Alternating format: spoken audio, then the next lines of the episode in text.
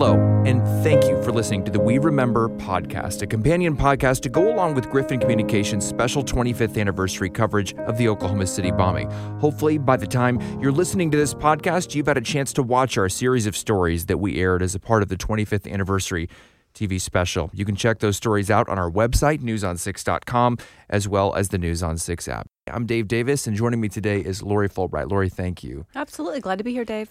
Lori, I wanted to ask you, you know, just your experience covering the Oklahoma City bombing because as far as you know, I mean, we're the only report you're the only reporter to have covered it really from the beginning to the very end, right? I think that's true. It's a unique experience because not only did I drive over there that morning and stay on site for weeks on end, living in an RV, um, covering it from the site, um, but Channel 6 made the unique decision to move me to Denver. And I lived in Denver for almost a year. And I covered the McVeigh, Timothy McVeigh trial from start to finish, gavel to gavel.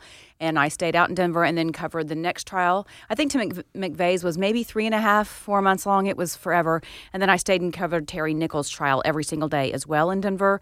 And it was another probably two, two and a half months for that. So I was out there almost an entire year. And then um, I went and covered in Terre Haute, Indiana, McVeigh's execution. So, yes, from very beginning through all the trial to the end, it was a unique experience. I'm not sure that there's maybe no other reporters, but very few other reporters who covered the bombing that way. In April 19th, 1995, just let's start there. Where were you and how long had you been working at Channel 6? Um, let's see, three years. So I had been here three years. I was the crime reporter, obviously, and I work every day with a photojournalist named Oscar P. on the crime beat. So we were at the newsroom, and then the news director at the time, David Deutsch, comes running out of his office screaming and says, Lori and Oscar, get to Oklahoma City right now. There's been a, an explosion. And of course, at first we think that there's a gas explosion. That's typical, you know, kind of thing that you would cover. So we get in the car and we're racing there. And while we're on our way there, we realize it's more than that and how many casualties there are. And back then we had um, CBs in all the news trucks.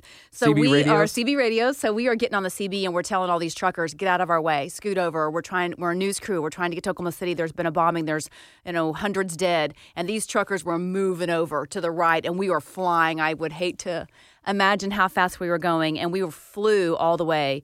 So really, from the time it happened, we were there about an hour and 15 20 minutes later on site. I mean there was still smoke in the air and you know rubble and people running around crazy in sirens when we first got there.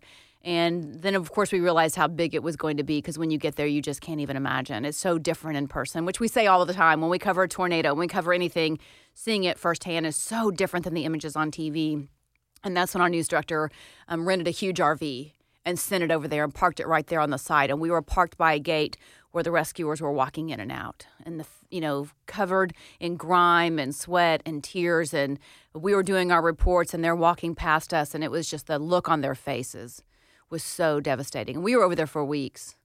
Would you say what would you say stuck with you in image or images the most from that time? Because like you said, you were there for days straight there, right at ground zero, essentially. Yeah, I would say um, there, and my memories are much more vivid of the trial, frankly. I mean, it was, we were all running around crazy, doing stories, getting our job done, editing and typing and the RV and um, just running on adrenaline and instinct. So, you know, the look on the workers' faces as they were coming in and out, new crews replacing the old crews, those crews coming out, and just the look of total devastation and defeat on their faces. And then constantly remembering all this is caused by somebody on purpose. That was, it's not an accident. That was hard. But for me, covering um, all of the Oklahoma City bombing, for, for me, the hardest part, the most devastating part, personally and emotionally, was the trial. Because you sit there every single day for eight hours a day and you hear story after story after story in such detail that you didn't at the scene. At the scene, it was run and gun and run and gun and go. But sitting in that courtroom and hearing the victims testify, the first responders testify, and you heard things that you had never heard before. That was that. Those stories will stick with me forever. There's no doubt. And by the victims, we're talking about parents of some of these Oh, children. yes. The, the, the daycare in the- Yeah, in, absolutely. the building. so 19 children were killed, and yes, one um, pregnant woman, her husband testified, and you know they had just gotten the nursery picked the way they wanted it, and they just got the mobile and the crib, and of course, um, you know he's testifying. And there was a woman who was at the bombing site who testified, and they were carrying those dead babies out from the daycare and just laying them on the ground because they had to run back in and get the next one. It was, you know, this huge, fast moving operation. And she just kept crying, You're laying them on glass. You're laying them on glass. Of course, there was glass everywhere and dirt. And um, even though they weren't alive, it bothered her so much that I don't know where he came from, but some guy somewhere found a broom and he started sweeping away all that glass so that as the rescuers brought out child after child they could lay them there without laying them on the glass. And that she testified and i remember that story for sure. Um, there's a marine he's former marine oklahoma city police officer now and he testified that he ran in you know it's dark and it's smoky and dirty and you can't really even see what you're grabbing but he ran in and he testified that the first you know body he could feel he picks it up and runs outside. And of course it's a child who's dead and he lays it down and he runs back in the building and he's feeling around. The next thing he feels is he grabs a body and he runs out into the sunlight and he realizes it's another child who's dead. And he said he hit his knees and he said, God, if you, I want to be here. I want to help. I mm. want to do this, but I can't pick up another dead child. I just can't do it. So he testifies he runs back in the building, he's feeling around, he finds a child. He runs out into the sunlight, and the child has a brick sticking out of its head, but it's alive. And the ambulances were coming and going so fast that day that he's this big muscled up guy. You could tell, probably a former football player is what he looked like on the stand. But he runs after an ambulance that's leaving and doesn't have, you know, his hands are full of this baby trying to hold this brick in his head and he kicks the doors and the ambulance stops. And even though it already had people in it, he just lays that baby in that ambulance and off they go. And that baby survived. And he's testified that that's the only way that he was able to continue his rescue efforts that day.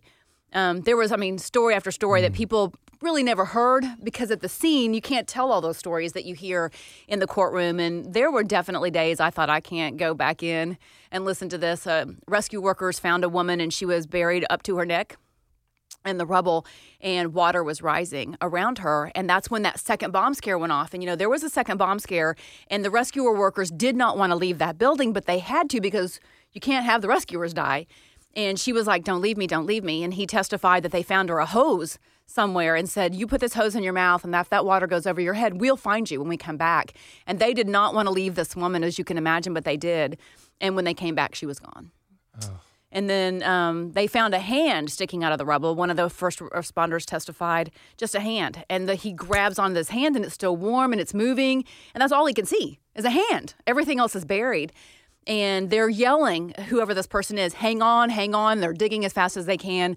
And of course, it was just moments before the hand, you know, wasn't moving anymore. And mm. it's just you sat there in that trial, and that's when you realize the magnitude and the devastation that Timothy McVeigh caused. And I mean, there were days in the courtroom everybody was crying. I mean, the jurors were crying, we were crying, the media was crying, um, except for one person.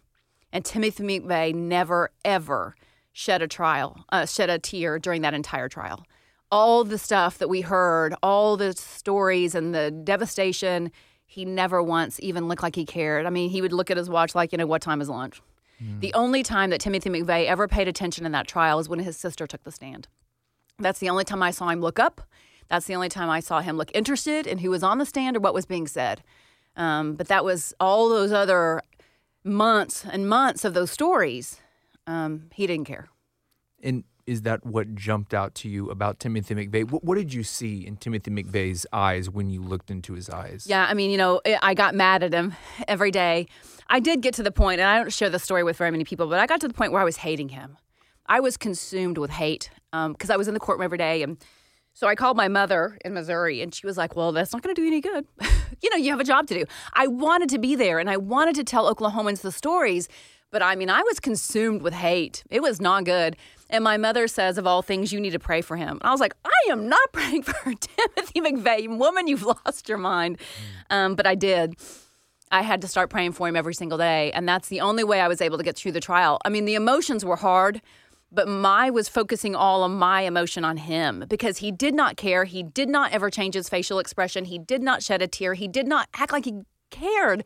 And of course, he didn't. I mean, he was on a mission, you know, a whole other thing. Um, but ironically, one of the weekends, I think it was a maybe a Memorial weekend. I don't remember. I flew my mother to Denver so we could have, you know, like a three day weekend together. And I took her to the courtroom with me on that Friday afternoon, and then we would have a Saturday, Sunday, Monday off from court to go do some things. And I took her into the courtroom and it wasn't five minutes. And she leans over and she goes, I hate that Timothy McVeigh. I'm like, hello, you told me I wasn't allowed to hate Timothy McVeigh. Um, but so that helped um, get past that so that I was able to go and tell Oklahomans every day what was being said in that courtroom because it was so important. It was the biggest murder trial ever. And people deserved to hear, and I wanted them to hear, but I had to get past that. I, I will admit that I had to get past those days. And then just the emotions of it. I never tell this story either, but when I came back to Tulsa, I told our boss here at News on Six I could no longer be the crime reporter. I thought I've just I've had my fill of that kind of testimony, and I just I can't do it. And of course, they were like, "What? What? We can't have that." So um, they were like, "What if we make you weekend anchor and you anchor two days a week? You'd only have to cover crime three days a week." And I thought emotionally, I could handle that. And I tell people that's the only reason I ever got to anchor the news here at News on Six. But of course, then I went on to be the crime reporter for 28 years. And obviously went back to it full time, five days a week, and loved it and have cherished that beat and loved that beat. But right after that trial, I had to take a little bit of a break because it was a lot and you know a lot of people don't realize who maybe are not reporters who haven't been in this business but we see on TV trials with cameras and you can see the reaction of judges and sometimes the jury on TV and you can see the defendant but there were no cameras allowed in the courtroom for this federal Oh, no. trial No, it's a federal trial, and um, it was. I love uh, Richard Matsch was the judge, and I don't know how tall Richard Matsch was. He looks like he was about four foot five, but he was a huge presence in that courtroom. I mean, I wish I said this a m- million times. I wish the trial would have been televised because he was no nonsense. I mean, he ran that courtroom with a iron fist. And when he said court starts at nine o'clock every morning, we were all standing up and you'd watch the, the second hand click, click, click. It hit nine. Bam, he walked in that door. He didn't let anybody have an outburst. He didn't let the attorneys, you know how you always see in a trial, they want to meet up at the bench and talk about something and it takes forever. He didn't allow that. I'm like, I don't even know how you can have a trial without bench conferences. But he never let, the, he was like, call me later. No, we'll talk about it later. We'll talk about it after the end of the day. We'll do it later. I mean, he ran that courtroom so slick and so fair and unbiased and objective. He was what every judge should be. And I wish that's what people would see when they watch some of these trials because you know now when they watch trials there's antics and people acting up and playing to the camera. If we would have had a camera in there people would have been so impressed with how he ran that operation. It was on time. It was efficient. It was quite something to see. And of course i've been in i don't even know how many trials and courts and hearings and thousands over the years but nothing like that. Judge Matsch was unique he was amazing, and I wish people could have seen it. I wish that would have been um, videotaped, but of course, it would have been snatches here and there. And you know, that's the thing is when you're sitting in there eight hours a day, you can't begin to tell people everything you see and hear. But it would have been very impressive on TV for sure. and then of course the distinction of, of the Terry Nichols trial just to refresh people's memory His role was obviously smaller, but obviously integral in getting the fuel and getting you know all the ingredients together. And his certainly his beliefs, I think, were um, of the same as Timothy McVeigh's. Timothy McVeigh really thought he was going to start a revolution in this country. That if he bombed this building, there would be a revolution of citizens and we would change the federal government. And of course, none of that happened. And I think Terry Nichols had some of those beliefs, but I don't think he was as ardent and as fervent as Timothy McVeigh was about some of these things that had happened in the past. Of course, you know, people like that point to Ruby Ridge and Waco um, is what got them stirred up. And I think Terry Nichols was kind of like, yeah, but I don't think he was diehard like McVeigh because even at his sentencing, you know, McVeigh finally stands up to have his say, and we're all just thinking, okay, he's finally going to say, I was wrong and I'm sorry and this was crazy. But he doesn't. He gets up and, you know, talks about a, a quote um, from many, many years, hundreds of years ago, and how you can refresh the, the blood of patriots with, you know, I mean, just he never even backed off. He never even changed. He never, none of it. Sitting through the trial and realizing he killed innocent babies and he killed innocent pregnant women who were just running errands and people who worked for the federal government but weren't responsible for Ruby Ridge and they weren't responsible for Waco. None of that mattered to him. Whereas I do believe um, Terry Nichols did feel some of that regret. I do believe he felt some of that sorrow. Um, he certainly looked like it more during the trial. Um, but I don't think he was as fervent in his beliefs as Timothy McVeigh was. McVeigh went to his grave believing wholeheartedly everything he did was justified. I, I believe. Timothy McVeigh's execution. I mean, you know, what are the challenges of covering an execution? Obviously, there's not cameras allowed, Right. obviously. Uh, Right. uh, what are the challenges of covering an execution? Well, that execution, you know, I've witnessed, I've actually personally witnessed eight executions in the state of Oklahoma as part of my job as a crime reporter. So with McVeigh's, we all drove to Terre Haute, Indiana to cover it. And it was, of course, a massive media, you know, circus like everything else had been. I mean, hundreds, thousands of media people from all over the world. So you there was only a certain number of people who could sit inside and actually witness it. And I put my name in for the pool but did not get drawn. So I did not sit in the room when he was executed, so I was at the scene. But it was um, physically, I don't know how to describe it, but where our trailer was, or we were working out of a trailer, then it was about a two mile hike to where the execution building and chamber was on the prison site. And so we hiked back and forth, I don't know, 10 times a day, this two miles with our gear, going doing live shots, going shooting interviews, coming back to the trailer. So actually, we spent most of our time, the, the days that we were there, hiking and talking about, oh my gosh, this is like two miles down here and two miles back, literally, and then working in a trailer and trying to get it all together. We don't have the technology now, you know, then that we have now. You couldn't do a FaceTime interview and you couldn't, Right. you know, do some of those things, social media. Um, but it was just a physically daunting thing. But anytime you're around thousands of media, like the trial, if you look at the pictures, I have a whole photo album, of course, and there's just, I mean, hundreds and hundreds and hundreds of people. And I sat next to Scott Pelley from CBS News. I sat next to him many, many weeks of the trial. We became quite, you know, friends, friendly toward each other.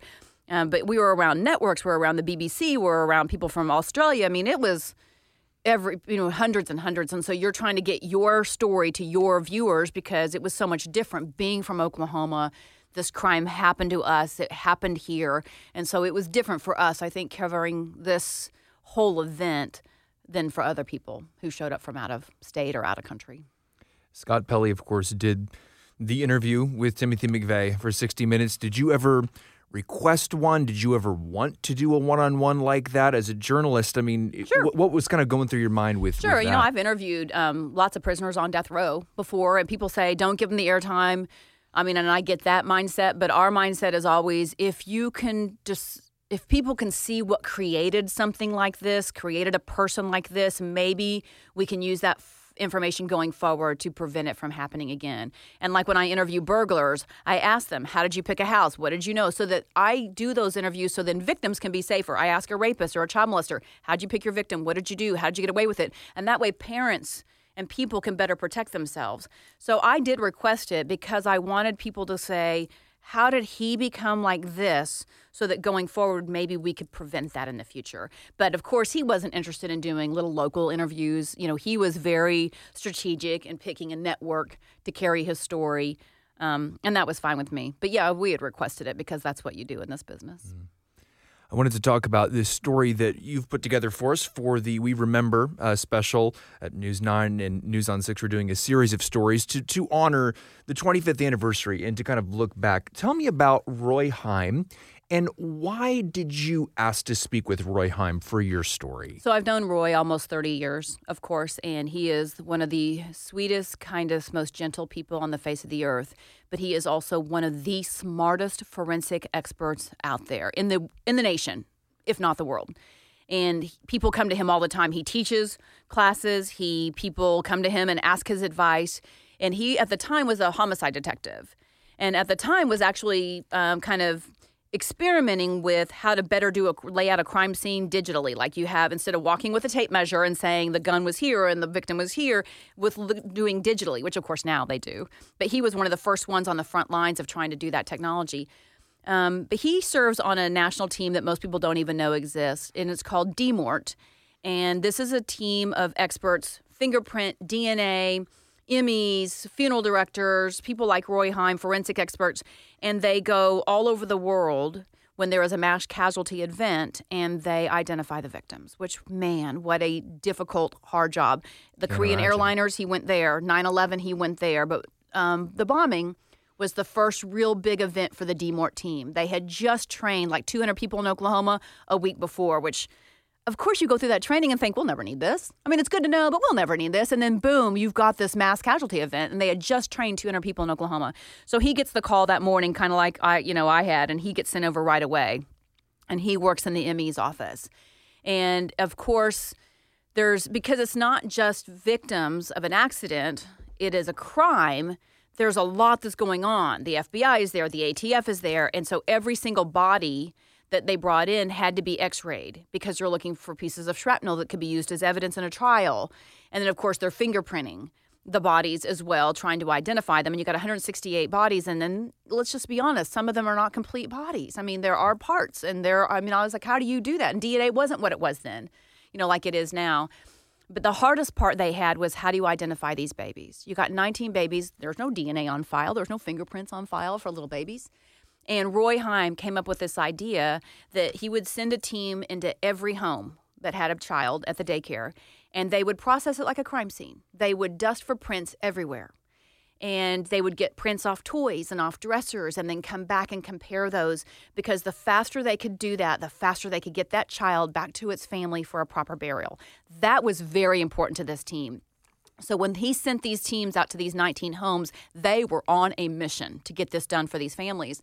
Well, he tells the story that in one of the homes, family and friends had come over, and you know how they do in a time like that. They clean your house, they make you dinner, you know, they take care of you. Yeah. And so the team gets there, and these family and friends had cleaned so well. There was not a fingerprint anywhere of this child, not on a toy, not on a dresser, not on a coffee table, and they just could not leave. This team was like, We are not leaving this house. We've got to figure this out. And while they're thinking, Where else could we find a fingerprint of a child? One of them happens to look at the top of the bathroom mirror, a, a place a child could never reach, and they see a little handprint because that Oh. morning dad had lifted his little boy up to look at himself in the mirror, and the little boy had touched the top of the mirror. And that was how dedicated this team was to find. And they got that print and took it back and identified that child for his family. Um, so he talks about that and how hard it was. And there is a psychologist on this team, as you can well imagine, because of everything they see. And he'll just go through the, you know, and talk to people. How are you doing? How's it going? And he'll sometimes just touch you on the shoulder and say, I'll see you in a couple of days. Because that psychologist can tell you need a break. And I said to Roy, Did that ever happen to you? And he said, Oh, yes. And, you know, during this interview, I mean, it's 25 years later. Roy's crying. I'm crying. I mean, just remembering everything that they went through. But, you know, I said, How do you do it? It's so emotionally draining to go and work in an ME's office under those circumstances. And he said, Because it's so important. It's so important. And he really thinks that the U.S. as a country does a much better job of getting as much of that person together back to the family. He said, you know, you go work in some countries after an airliner crash and they're just like, yeah, here's a little bit of, you know, just do your thing. But he says in America, it matters. It matters that you get every single part of that person back to their family. Um, but he, the stories he tells, not only from that standpoint, but Dave, there were some crazy things going on that people can't even imagine. People try to sneak into the ME's office every day. Were they trying to take evidence? Because you, So- uh, you had mentioned that in the story, weird. right? I mean, So they would go in? because they were like a, and I don't want to. I mean, it wasn't Geraldo sneaking in, but Geraldo type people. So it's the, Sure. you know, the weirdos out there that want to sensationalize something. So they would try to sneak in from tabloids just to see, I guess, take pictures or say, I was inside and we saw this. I don't know. So they had tabloid people, but then there's that segment of society that is loves death and gruesomeness and there, there people like that sneaking in. So he tells a story that they all had name tags, of course, in the ME's office. And every night at the end of the night, he would collect all the name tags and then he'd pick one color of Sharpie. And everybody had to use that color of Sharpie the next day on their name tag. And if you didn't have that color of Sharpie that only Roy Heim picked, then they knew you didn't belong there. But I mean, how crazy is that that they're doing all this God's work, honorable work, and you're having to deal with the crazies too? So stuff like that, of course, you never heard about. So for him sharing those stories, it was just, it was so eye opening about everything they went through to get this job done, which, you know, I can't even imagine doing, working in the ME's office during that time. But he said after that, really, DMORT, the team went back and they rewrote their whole book. I mean, the Oklahoma City bombing changed what they thought should be the training, what they thought should be the protocol. They threw all that out and they're like, okay, now we know. Now we know what it takes. Now we know what to do.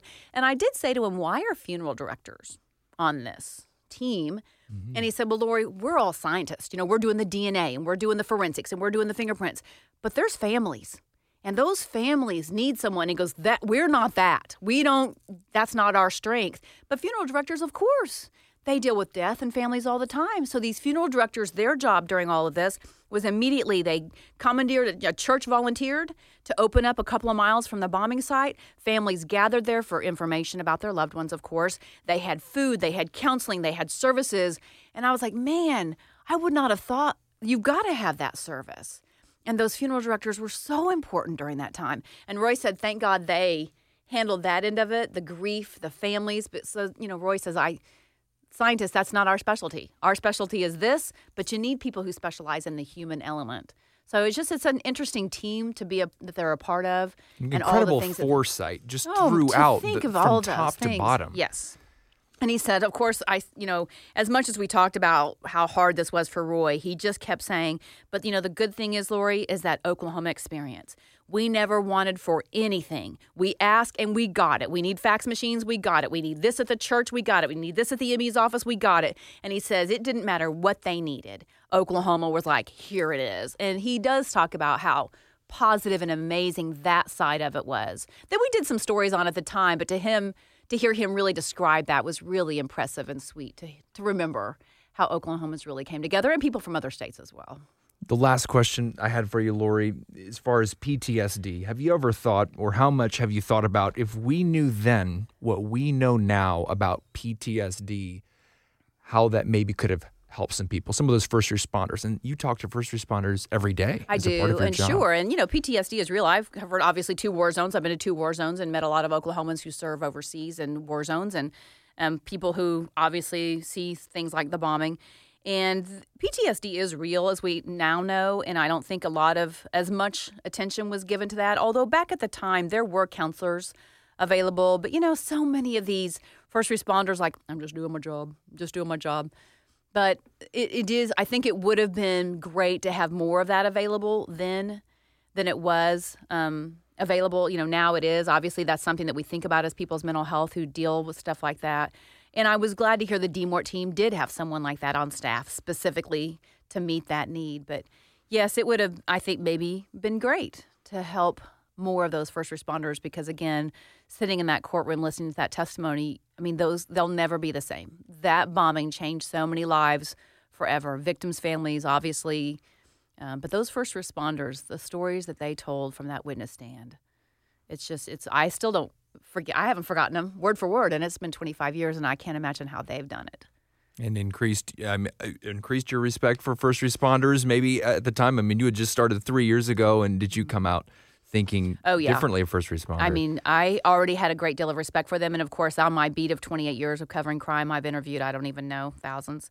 But yes, you just can't leave that testimony, leave that courtroom without thinking they are the most amazing human beings on the face of the earth to go running into that situation and come running out trying to save people and putting their own families on hold and putting their own emotions aside. And yes, they did some amazing work then, for sure.